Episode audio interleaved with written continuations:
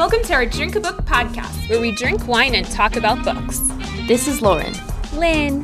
I'm Lee. It's Marie. And this is Joe.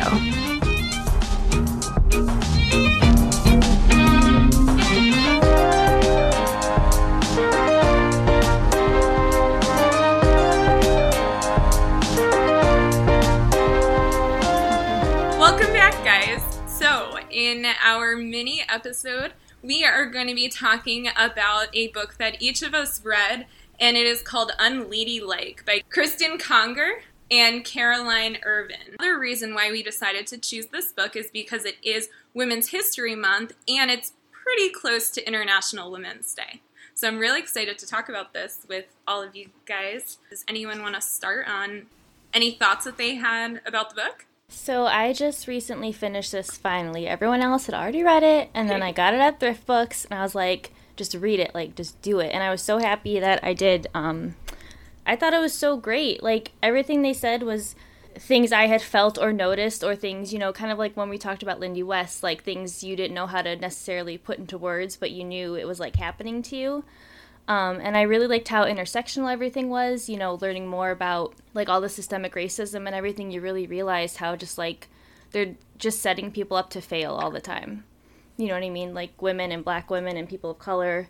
And I thought they did such good research for this book and it covered so many different things. I totally agree. I love this book. And I, like you, Lauren, I found it very validating. Just the the research that was put behind everything made me feel like yes, all these things that women have been saying for years are actually evidence based. Like you can't really deny mm-hmm. it with the the facts that they put into this book. And I keep hearing how is this technically the third wave of feminism or whatever? We're in like the third wave because there was the mm, first wave and second wave. I think I know I just read about it, but I don't remember what it said. I think it is, but what I keep hearing about how the third wave of feminism is different is that it's different because it's now intersectional when it wasn't before, mm. and I felt like yeah. that was a huge theme in this book too, which I appreciate that it brought attention to other marginalized groups as well. I agree. I really liked it a lot. I also really loved the illustrations. Mm-hmm. Like, yeah. That like really enhanced my experience reading the book. Like I just loved looking at all the illustrations and and they're all diverse. Yeah. Too, yeah. Which I love. Yeah.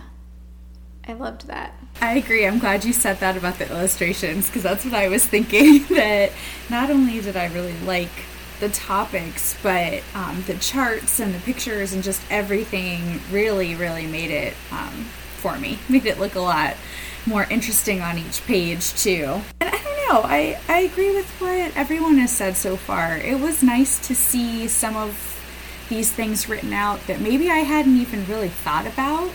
But then reading it, it was like, oh yeah, this is so true. And then other things, of course, are things I am well aware of. That it was just nice to see um, other people that are acknowledging, you know, things that women go through and experience. And um, yeah, validating was the, the right word to use for sure.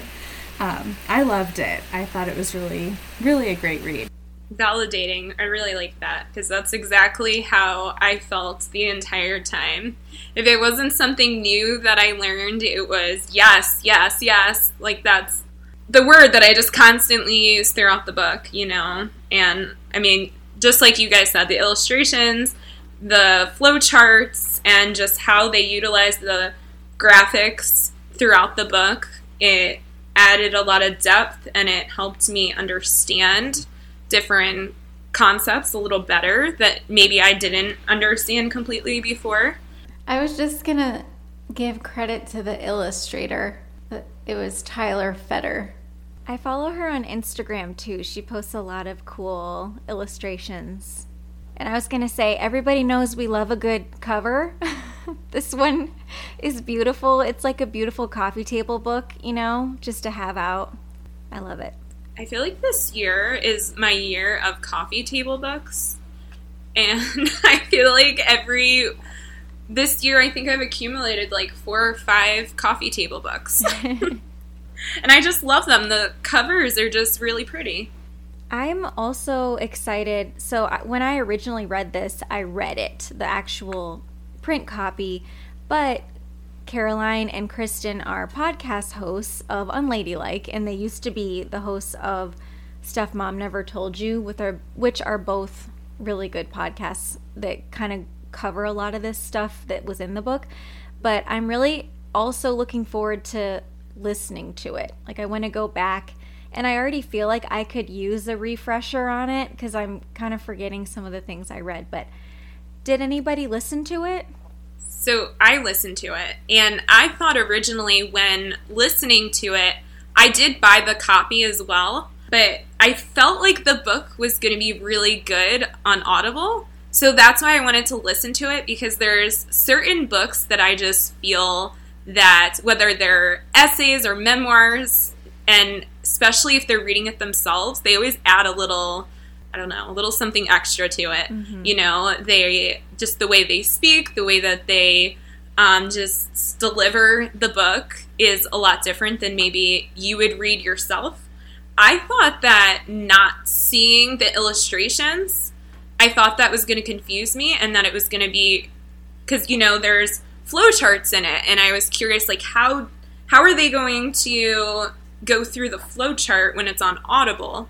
But you really didn't even need to have. I was able to follow in the Audible without even having the book, but I did go back and I did look or follow the flowcharts.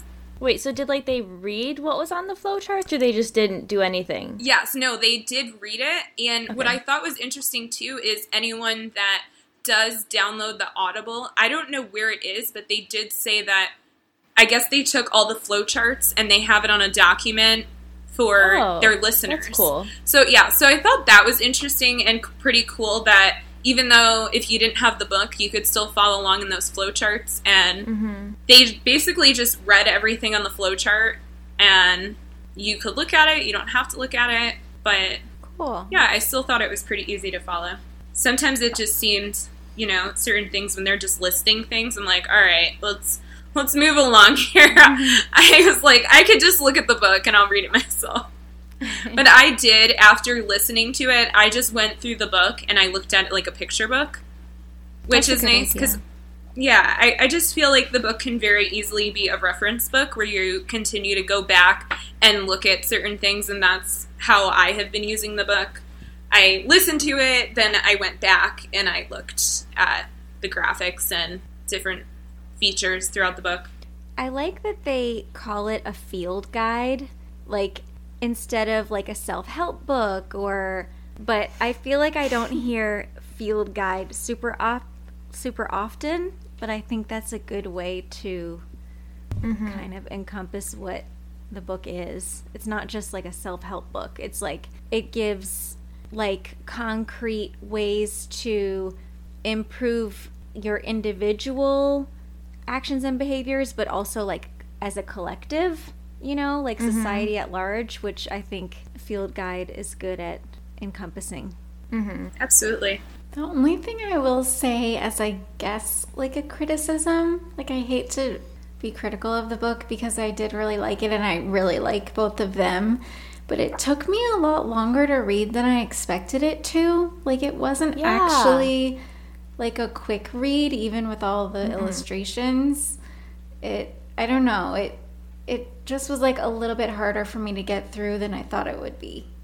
I agree. Yeah, when I was reading it, like I was super interested in everything they had to say. Mm-hmm. Like I wanted to sit down and read it, but I think there was just so much information to take in that it was just like it was a little more slow going than I was expecting, but mm-hmm. totally worth it.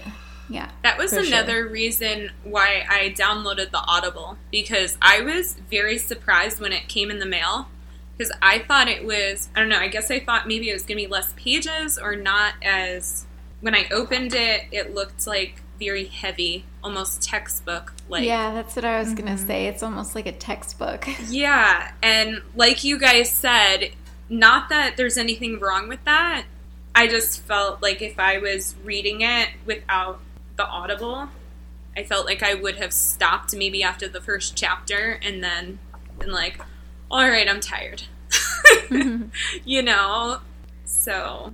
I did see that. I was looking at some of the reviews and I saw somebody mentioned that they, as a person in like the post secondary education field, thought this would be good as like a resource book for post secondary. So I, I guess it kind of goes along with that, that it is sort of like a textbook.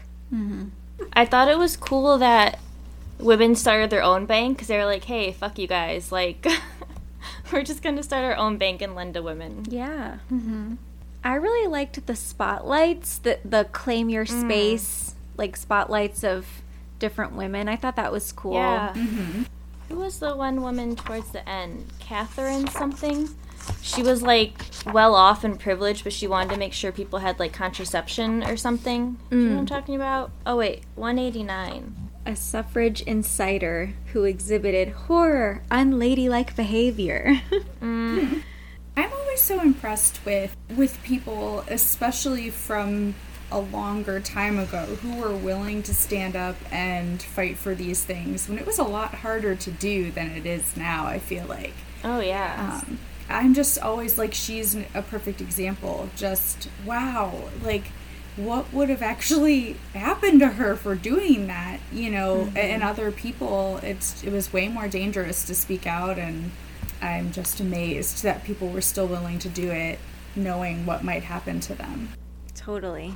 It's so ridiculous just looking at in the past how women were treated or caric- like caricatured almost, especially the section about like the medical field and the heading of the one section said women be crazy at the doctor.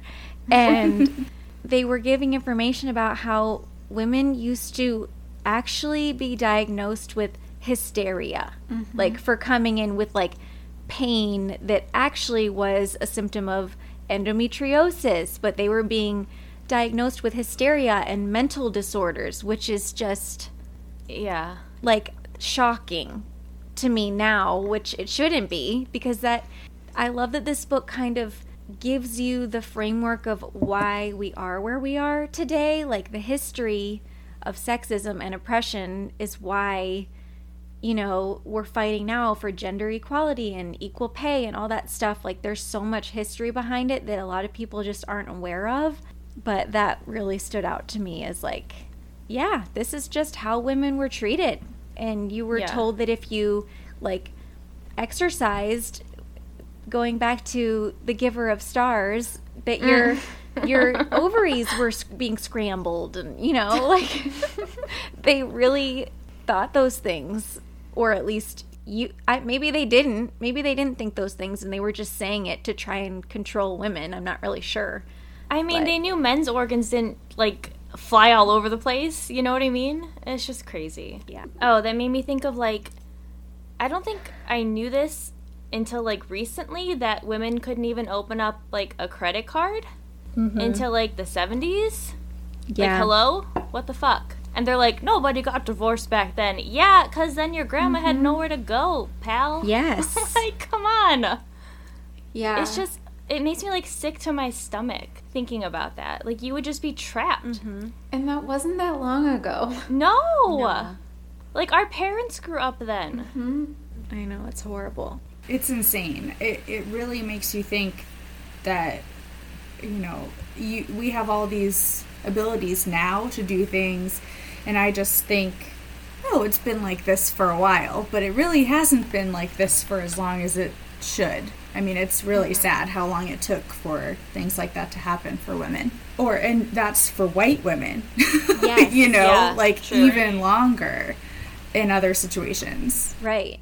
And like think about redlining and stuff that is still going on today that's impacting black Americans and other people of mm-hmm. color. It's just crazy. And I just really wish that more people were informed about this and knew that those things are going on because I mean, I could go down this rabbit hole of how disappointed I am at the, the general public for their ignorance on like, you know, feminist and racial issues, but We all Yeah. we're all on our own journey. I try to remind myself of that. I was I didn't come out of the womb as an intersectional feminist. like, you know, I've been learning my mm. whole life and still have a lot to learn. And but I do think this book is a great resource for anyone, for everyone.